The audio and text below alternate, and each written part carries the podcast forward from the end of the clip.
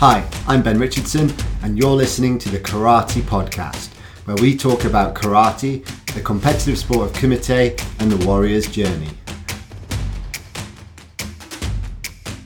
Brought to you in association with Kumite Coach, the world's first progressive online high definition coaching platform, created by coaches and fighters for coaches, fighters, and students of karate. Join kumitecoach.com today and take your karate to the next level. Okay, guys, welcome to the next edition in the Kumite Coach podcast. I'm really excited today to have Ashley Scott Heald, former EKF England team member, current assistant England coach for JKS England, and former British uh, Karate Federation champion. So, Ashley, thanks so much for being with us today. It's really great to have on the show. Um, would you mind just telling us a little bit about how you got started, your background in karate, where it all came from? Indeed. Thanks for having me, Ben. Um, so, where it all started was back in Gateshead in the northeast around about 1998. Um, so, I used to stay at my grandparents' house on a Saturday night, and every Saturday I would rent a movie called The Three Ninjas. Um, and I just, I just wanted to be one of, like them. Um, so I asked my mum if I could start karate and or boxing. I think it was boxing or karate, and she said I wasn't allowed to do boxing because it would mess my face up. Um, so we settled on karate, um, and that was it. I started at uh, Gateshead Shotokan Karate Club around 1998, um, and that was that really. Just kind of trained there. Then I moved to I moved kind of with one of my coaches to his new club, which was called Denchi Kai, and then from there I came down to Leeds. Nice. And so I presume you the Shotokan karate clubs, like most, were like general karate. Um, but when did you start to have a look at uh, competition? Um, competition is something. It was always about competition for me. Um, I grew up from a small age doing competitions, so gymnastics from a, a young age, um, seven or eight, something like that. It there was never any. It wasn't general karate as such. Gateshead, the club I started, was a competitive club. I was always aware of competitions going on and people coming back with medals and, and things like that. And that from the the absolute outset was my was my goal. Um, so I kind of trained with that in mind. As soon as I, I think I was a yellow belt, red belt for my first competition uh, in a pub in Seahouses. Nice. Um, I think that competition was. excellent. It's a classic. um, so yeah, that was my first competition as a red or yellow belt. I came back with some kind of medal, um, but it wasn't until kind of when I moved to Denchi Kai um, with Brian. That's when I started kind of really becoming passionate about it in, in a karate sense. Um, and once I moved to Leeds with um, Matt Price, Nick Heald, uh, that's when I kind of started getting noticed at competitions. Um, I started kind of getting through the rounds at the KUGB Nationals, yeah. um, getting into the semi-finals, the finals. That's when my competitive career kind of really took off.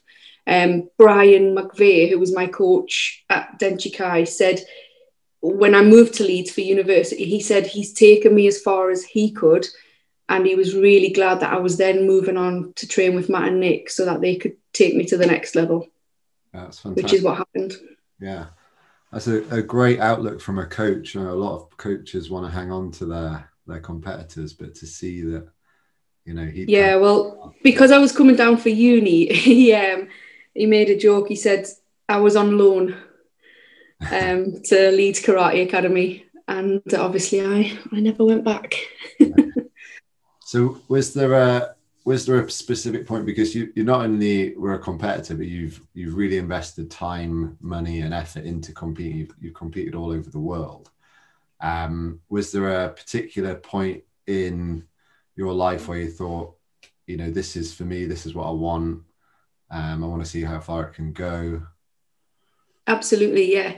So um, again, once I moved down to uni, um, I I did all the trials and everything to get onto the university football team, um, which I did. I got on, um, and I was always doing karate as well as it was always karate and football for me. Um, and then I think it was the first training session of the football the football team. I damaged the ligaments in my ankle. Standard. Um, I was on crutches, and this was early on, kind of after moving to to Leeds. And it was then that Nick said to me, "I have to make a decision." Um, Nick being my husband's coach um, I have to make a decision. If I want to go far in either one of those sports, I've got to choose one over the other yeah. because of how often I was injured. Um, my nickname being sick note and all. Um, and obviously, I'd found a karate club after I moved to Leeds, but hadn't yet found a, football team other than the university one. So I guess it, the decision was kind of made through that, really. Um, and that's when I kind of got my head down and, really, really went for it. Yeah. And how, how did your goals change as uh, going from being a, a general competitor as such, going up to nationals to then, you know, making that commitment towards one sport over the other? Was there a shift in your goal focus at that point as well? Um, do you know, it wasn't, it wasn't so much, people, if you know me well, you know I just kind of live in my little bubble. Okay, I said that to you recently, didn't I? And it was, um, it wasn't so much. I mean, anything I do, I want to do to a high level, and I always, I always have. So it was more of an issue of being aware of what my opportunities were and how to go about doing that, and that's where um, Nick really, really guided me. Mm. Uh, he he said, right once I'd medalled at KUGB nationals, he said, okay, so now we're looking towards the KUGB England squad. Um, and I was like, yeah, brilliant. I was never phased by it. It was always, yeah, I'll do that. I'll do that. I'm, I'm going to get picked kind of thing. Yeah. Um, with Nick's encouragement um, and coaching and help, and obviously Matt too. Um, so kind of one, obviously it's a natural progression. Once I got onto the, the England squad, then I wanted to get picked for the actual team to go away. Yeah. Um, and then it just kind of went from there. And then once we once we moved from the KUGB to the JKS, again, that's when it stepped up another level. Um, and that's when things really started getting pushed. My training, my com- competitions, um, the opportunities. Once Nick had made me aware of the EKF England squad, I was like, let's do it. Um, after I'd had a bit more experience of the all styles competition under my belt, because I was just purely Shotokan before that. Yeah. Um, so that's kind of when it, I guess, the real big shift happened in in my head and my my training, and everything. It was once I became aware and started thinking about going on to the EKF England squad. Yeah, and you know, we've we've both been in the KUGB and we're both in the JKS. Um, how did you find the focus kind of shifting as you trained in the the KUGB national squad, then you moved to the JKS national squad? Um, obviously, there's there's style differences in terms of the competition. Shotokan one being KUGB uh, focus and the the All Styles rules for EKF. Could you tell us a little bit about your experiences just in both squads? Yeah, um, quite a diff- quite a different experience, and not only because of the style of competition. So the reason it was a tough, tough decision for me to to leave the KUGB because I was, you know, I was a member of the the team. Um, we'd won various championships. Um, and it was there's a real strong camaraderie in the KUGB. Um, and I love that. I absolutely love that. Coming from a team sport, football as well, you know, that was a big thing for me. Um, with the shift to the JKS squad and the all styles competition, it was something I always wanted to try. I thought my style of fighting was more, um, ah, what's the word? Not, I wouldn't say flamboyant, but I like to you know, girls tended in the KUGB just kind of, it was like kind of hands, Whereas I kind of like to fling my legs around, sweeps, takedowns, yeah. spin and kick, like all that sort of stuff. That was more my my style. So that's why I wanted to try it. So however, I've got so much to thank the KUGB squad for. They they have made me the the tough fighter that I am. So I don't mind getting hit. Um, I don't mind a scrap. I'll, you know, I'll, I'll, I'll go there. Yeah. Um, and I've, I've purely got the KUGB squad to thank for that because it was tough, as you know, Ben. Um, they, they make tough, they produce tough fighters. There's no doubt about it. Um, the, the the skill and the flair more so came from the JKS squad and certainly the uh, EKF squad, yeah. um, which was definitely my style. So I had that. The, I'll, I'll say it, the JKS squad was nowhere near as tough as the KUGB squad in terms of where you need to go mentally. Yeah. yeah. Um, and I think I think if if it was possible, every fighter should experience a KUGB squad um, just to see what it what it takes to be a proper fighter with with heart. Yeah. Yeah, definitely. And then, you know, there's a lot of people kind of following in your footsteps, as in they're moving from their club uh, team, they're looking to get into a, a national um, association team, but then you went up that that next level to the EKF uh, national squad and then team. Could you tell us about that transition and that period of training that you went through? Yeah, scary, scary. Um, yeah, so the the fear um, of KUGB squads that all went when I when I was only doing the JKS squad because kind of I was without wanting to blow my own trumpet, I was kind of the top girl, if you like. Um, so things were comfortable. Yeah. Um, obviously, I, there was tough girls to fight. Alex Simon being one, you know, tough girls. Um, but I was, I wasn't, I wasn't being beaten. I wasn't scared anymore. I loved, I absolutely loved it, but I wasn't. There wasn't that fear. Yeah. Until I went to try out for the EKF squad because pff, the skill level that I was stepping up to at the time, I just felt incapable of, and it wasn't. It wasn't without Nick's encouragement and reassurance that I could hold my own in that. So again, the the fear, the drive into the squad, that the the nerves, the everything that used to come with the KUGB squad then came back for the uh, EKF squad. But then I also had the the fear of looking stupid to add into that. I always felt like I, I, would, I would look stupid and I wasn't as skillful as these girls. I wasn't as refined and polished as these girls. Um, and the training, Willie Thomas was the coach when I was on it, and he's he's a tough dude. He's a tough Shotokan dude. Um, you know, so you, you knew when you were going, you were not getting an easy session. Um, and it, yeah, it was just a, like I say, another level again.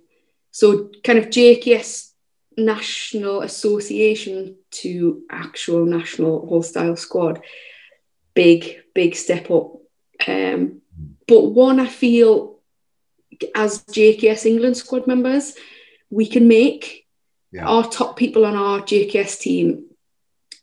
I don't see any reason why those guys shouldn't be going for EKF squad because the coaching and background we've had on our JKS squad, I think perfectly sets sets the best people up for for making that step up.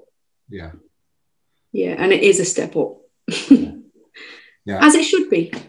Oh, absolutely. You know, all mm. styles. It's uh just pure athletes with so much skill mm. and they're tough as well by the way you'll get smacked on those squads and you've got to be able to take it yeah i, I remember you telling me about some of the sessions you'd uh, you'd have i'll never forget them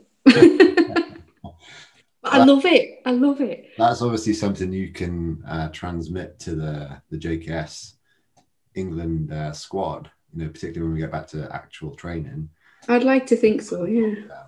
because there's like that desire so. for a lot of people. Everyone everyone thinks it sounds, you know, fantastic and and uh, you know the the all star squad. I will get on that and we'll do this and we want this, but um, in my experience, people don't realize the level of work that actually requires. It's not just training once or twice a week and then. Uh, no, I, I was training twice a day at this point. Um, I'd gone full full time, uh, which I was lucky enough to do. I was training twice a day. Um, I was doing private sessions with uh, Matt. I was doing extra sessions with Nick. I was doing everything I could, and unless I was doing that for me, I felt there was no point in even mixing with those with those girls because I needed that level of training. Yeah, I I felt for me anyway. Mm-hmm. And who who in that time period was your? Did you have a, particular fighter that you looked up to, whether it was a, a female or male? Uh, there was there was one girl I think more, most people will be aware of, and that was Natalie Williams. I'd heard again being in being in my head in my own little bubble and also kind of being in the KUGB you might not necessarily be aware of what else is out there and who else is out there um, but Natalie Williams was always a name I was aware of even when I was kind of just getting going in the, the competitiveness with the KUGB yeah I was I was always hearing a name um, so yeah, obviously she was somebody, and I, I always got told how she fights like a man, which is how I was I used to be described um, by people. And I thought, brilliant. Let's see, let's see what she does. Let's let's look at this girl and because like I say, I had that comparison made with me as well. So all the, the flamboyant kicks, takedowns, all that sort of stuff, that's what I aspired to be like. Yeah. Um, so going in, it was Natalie Williams. But once I was in, you just there were so many more. So Carla Burke, it was always while while I was minus 61, she was in my weight category. Yeah. Um, obviously top, top athlete, top, top girl. And then of course there's the ones I, I so I wasn't aware of Carla. I wasn't there's Kate Karvachinsky, Amelia Harvey, Harvey. Yeah. There's there's so many of them. Fantastic. Um, so you've mentioned obviously Nick, uh, Nick Heald, uh, your husband, a great karateka in his own right, um, and a you know a top level competitor back in his day, and he, was part of the JKS England coaching team for a long time. Um, and he's obviously played a huge role in your karate career. Huge. What other? We can talk a bit about Nick. What? Who else has influenced you along the way and kind of pushed you to that top level? Uh, well, yeah, like you say, first and foremost is is Nick. Literally, I would not have done what I've done without him. Um, he's so driven and he's so knowledgeable in in terms of kind of what we need to do, what we need to be looking at. It, it was literally all led by him for me. Um, because of this little bubble I live in. And I needed somebody like that. Yeah. Um, right, this is what's available. This is what we need to do, and I'm happy just to do it. I will do as I'm told, yeah. um, because I, I have those aspirations, you know, the, the, the goals and and things. So I was more than happy to go along with it. So yeah, it, he put so much time, so much money into into my competitive career.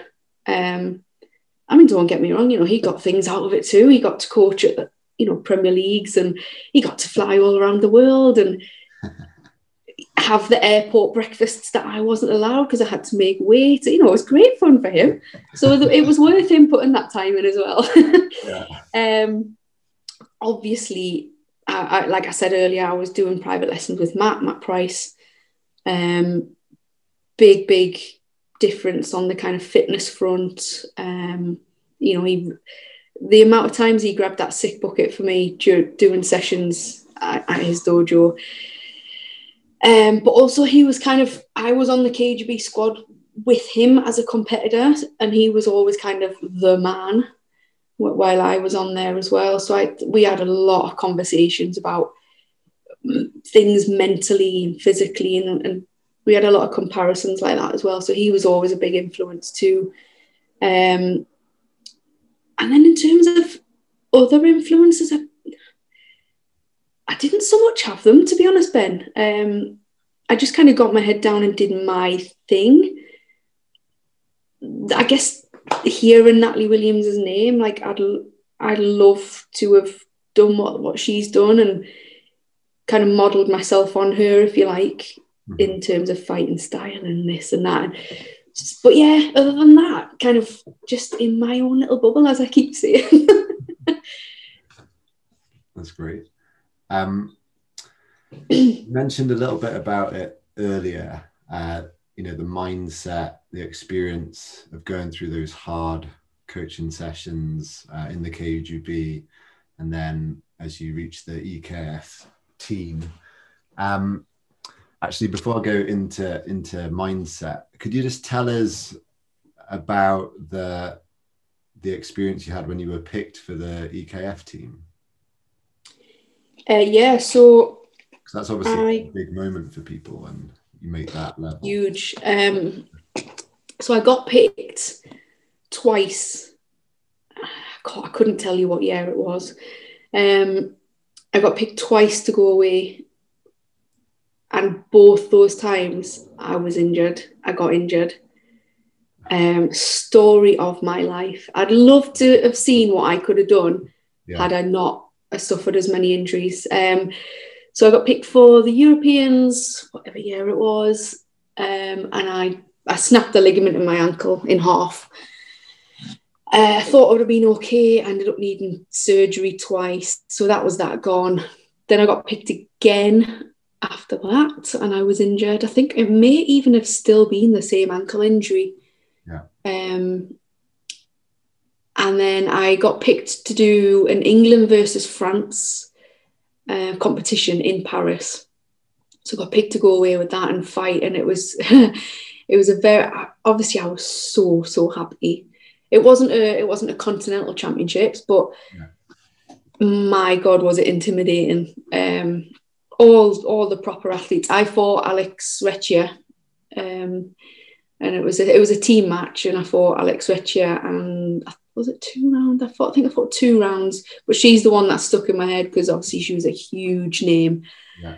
Um, and just the buzz and the, the level of professionalism you're seeing across there, and obviously from art from the England point of view as well, just such a proud moment. I remember standing there. The whole England team was on this side of the tatami, and the whole French team were there, and it was just eyeballing each other. The lights were down. um, just the walking out, the music, the the crowd. They had a lot of people there, and I just remember thinking, "Wow, this is so far from anything I've ever done." Like it felt like a war, and it was just phenomenal.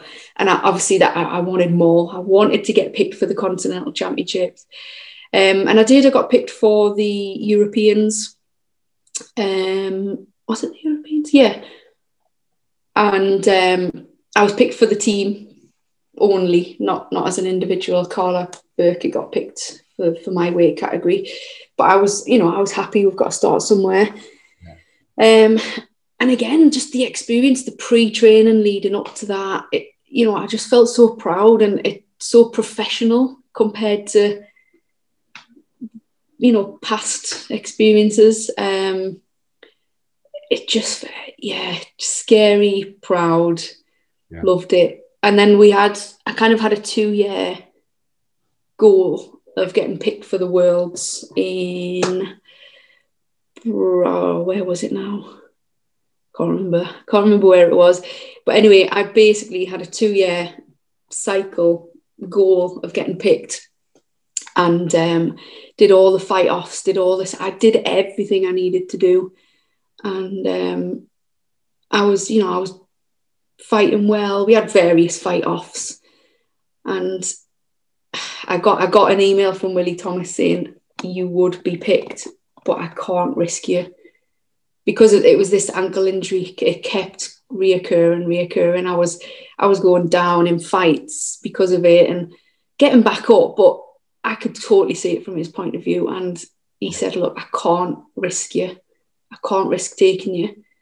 And pff, I didn't eat for three days, Ben. I've never been so disappointed by anything in all my life. Um, I went to watch, and I just it was just horrible. But I did get broken ribs. um, in Okinawa in the Premier League a few months before it, so I would have been injured anyway. um, so that kind of made made the blow a bit easier, but um, I, I, could understand it. But pff, my world caved in around me for that for that three days. Yeah. And then I got my head out my backside and sorted myself out. And is that your is that your career highlight? England, France for the All Styles team. Is that what you hold in the highest regard for yourself? Um, I'd say so. Yes. Yeah. I just yeah, just that moment of just stood eye to eye with the French team in those conditions in that arena. It was a real kind of moment, yeah. like kind of tearing up and pride, just pure pride. But also one that sticks in my head was winning the Swedish Open as well. Um, I think it was the third time I'd gone. I did all right the first time. I went the second time I was injured, um, but I gave it a go anyway. But I couldn't. I had to withdraw, and then the third time I, I won it, and just it was you know one of those days when everything kind of falls into place. Yeah. And I was just I was just on it and I, and I won the Swedish Open, and that for some reason that sticks that sticks in my head as well. Fantastic. But yeah, England, England, France, and getting picked for Montpellier. That's where it was. Montpellier. I got picked. Um, career highlights for sure. Brilliant. So let's just talk a little bit now about mindset because mm. um, obviously you need a certain type of mindset to to do well at competition. Um, but, and you also need an incredible mindset to be able to recover from injury, and particularly if you're missing, you know, these tournaments that you've worked so hard to get to. Uh, so if we just start with how you might prepare or how you even feel on the day of competition, is do you like to feel a certain way? Do you do things to sort of ready yourself for the day in advance, or how does it go for you? Uh, no, is the short answer. Um, obviously, making weight that was you know mindset that was a mindset you had to switch into. I had to switch into, say, three weeks out from from the competition, just making sure I was training right, eating right, the weight was coming down. I only had, I had like three three k max to lose, um, but this was one thing. So Nick always used to say to me when we were going to competitions or whatever, "How are you feeling?" And and he used to get the same reply, "Fine, fine. And and I was, and I this is like the weird thing about me is I never suffered with nerves like for competition. And everyone's like, "Oh, you're so lucky," and I just felt flat almost. Um, there was no nerves, but that's not a good. I I don't think that's a good thing because the nerves, they, they kind of get the. I mean, obviously the adrenaline gets going and stuff, but I feel I feel a little bit of nerves might have helped a bit more with mm-hmm. with me and and I, I kind of I competed in the um, Moroccan K1 Premier League and my bags had gone missing. Um, I had no kit to compete in. It was the most stressful time. I was borrowing literally, I was in the warm up room approaching some random minus 60 Spanish guy saying, please, can I wear your gi for this round? Um, I was borrowing sports bras from Swiss girls. I'm talking, uh, the only thing I got hold of was uh, a gum shield. That was my own. Everything else was borrowed. And the stress levels that morning, this was the morning of my, of the K1 Premier League, and the stress levels were through the roof. And I'd say that's the my best performance, hands down, in my career. That was my best performance at a tournament. I ended up fighting for the bronze medal because I was so hyper and stressed and kind of everything was up here. Yeah. Whereas without that, for every other competition, I never had it. Yeah. Um, I was more flat. I think I needed that stress and that the nerves and the chaotic uh, scenario situations, Mhm. and it really brought something out of me that I've never had before. But other than that, no, I, nerves. Nick used to, he just couldn't get it in his head. I said, I don't understand you. And I, I don't understand me either. So Did you ever try to replicate that stress after that experience?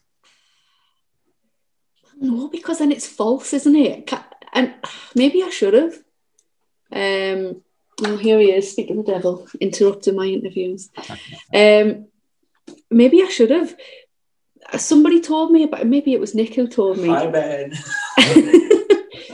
um, about an athlete, or was it Matt who told me about an athlete who his coach would um, hide his hide his kit or pretend his kit hadn't turned up, or, or things like that, just to Yeah.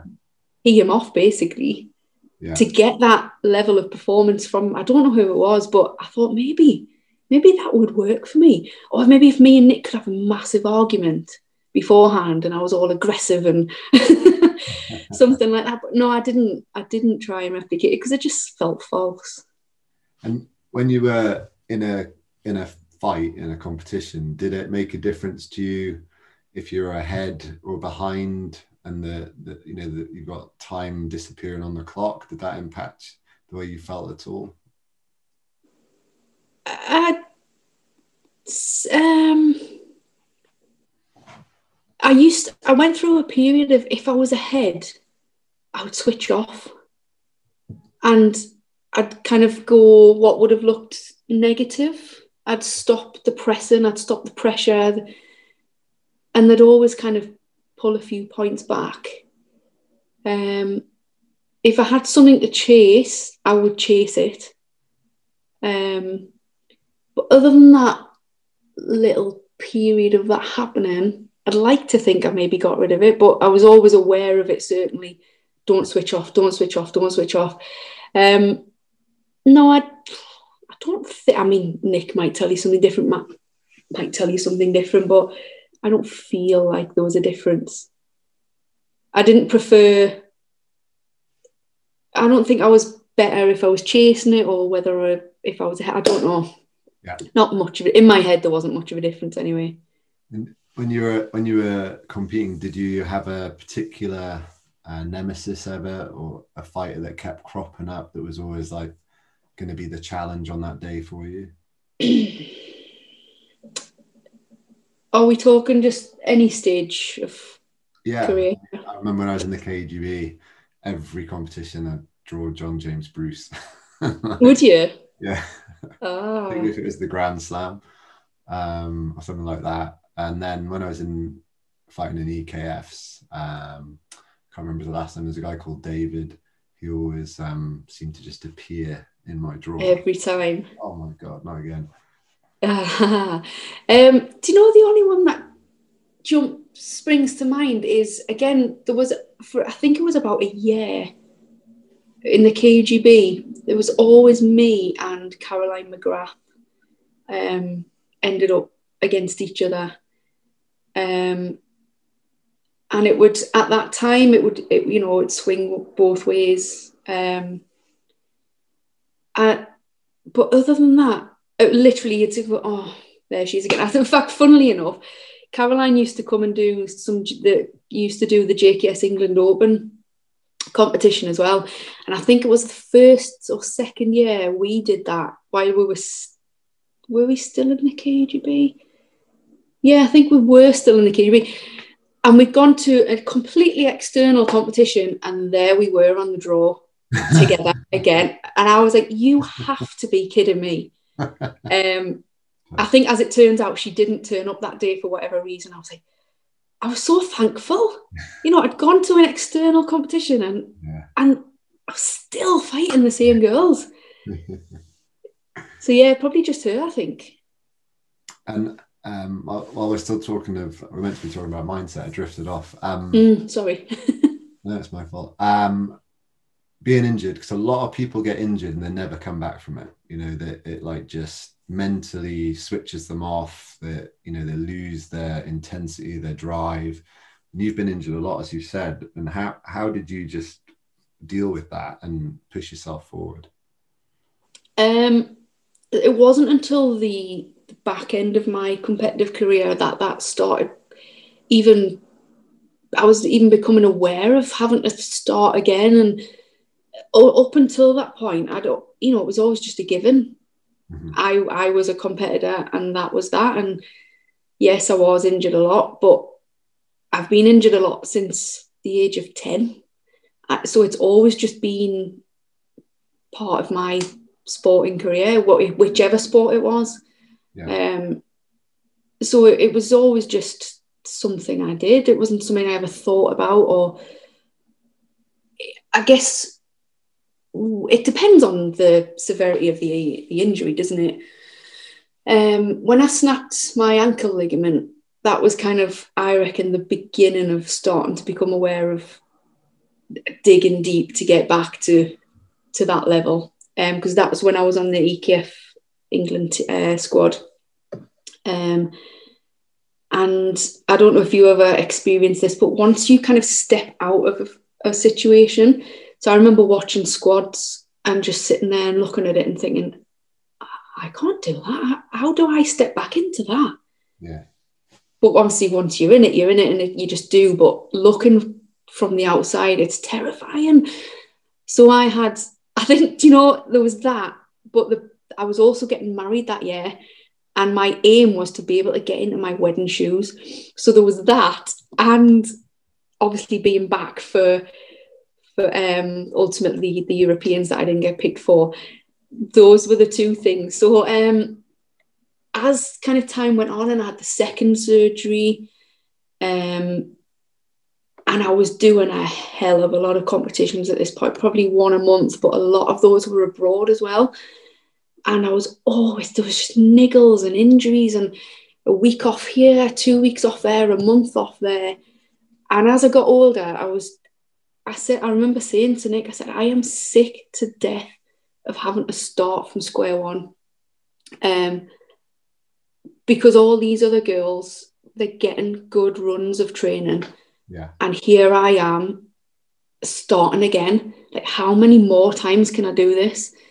Um and that was kind of right at the back end of my competitive career and i started thinking should i just retire like how much more can i do this now and i was how old was i 30 32 ish um so yeah it did become hard it just felt unfair yeah. that i was supposed to hold my own against these girls but i was always that step behind them because of injuries yeah. and it was tough um but up until then, no, it was just a given. It's what I was going to do because I love competing. um, so, how's your understanding of what it takes to be an elite fighter changed over the course of your career? How's my understanding of it changed? What it takes? Yeah. Um, being around the EKF girls Natalie, Carla, Kate, Amelia, those girls, um, and just kind of hearing what they do, seeing how they carry themselves, and it's. I realised I, I was going to have to become more professional in my in my head. This wasn't just train twice a week, rock up to a competition, see how we do kind of thing. Yeah. The, there was a realization in me that, right, I'm quite kind of, um, uh, not blase is not the word, what's it? Just kind of do my own thing, kind of not, not kind of with it kind of thing, but then these girls influenced me, influencing me in the way they did, I realized, hang on, I need to take myself more seriously. There you go. That's it. Yeah. Taking myself more seriously. Yeah. Um, behave like them, train like them, yeah. maybe even more. Get rid of this old kind of laugh and joke mindset. Yeah, I was good at what I did, but I wasn't. I was physically good at what I did. Maybe I wasn't mentally good at what I did until this this shift of um, heading up to the the EKF England squad. I needed to take myself more seriously and just conduct myself a bit more professionally. I'd say. Yeah. Yeah. And then you've you've moved into um, coaching, obviously with mm. England. Um, do you have specific goals around being a coach? Are you, are you um, you know, is this is there something that you particularly want to put into the JKS that you know hasn't been there before? Oof. Well, do you know what? I've not really had much time to think about that because I got the I got the role in January, and then COVID kicked off, didn't it? I think we had squad selections. Um, I think that was it, wasn't it? I think so. Um, yeah. So it's kind of just been put on. You know, I've to be honest, I've not given it much thought because of that. Mm. Um, I always like to think that I'd be a, a positive influence on females, yeah. um, competitive females, obviously. You know, the the age old thing. There's there's plenty of role models for for guys, for um, males, not so much for females. So I'd love to kind of be there for the girls in the JKS England squad.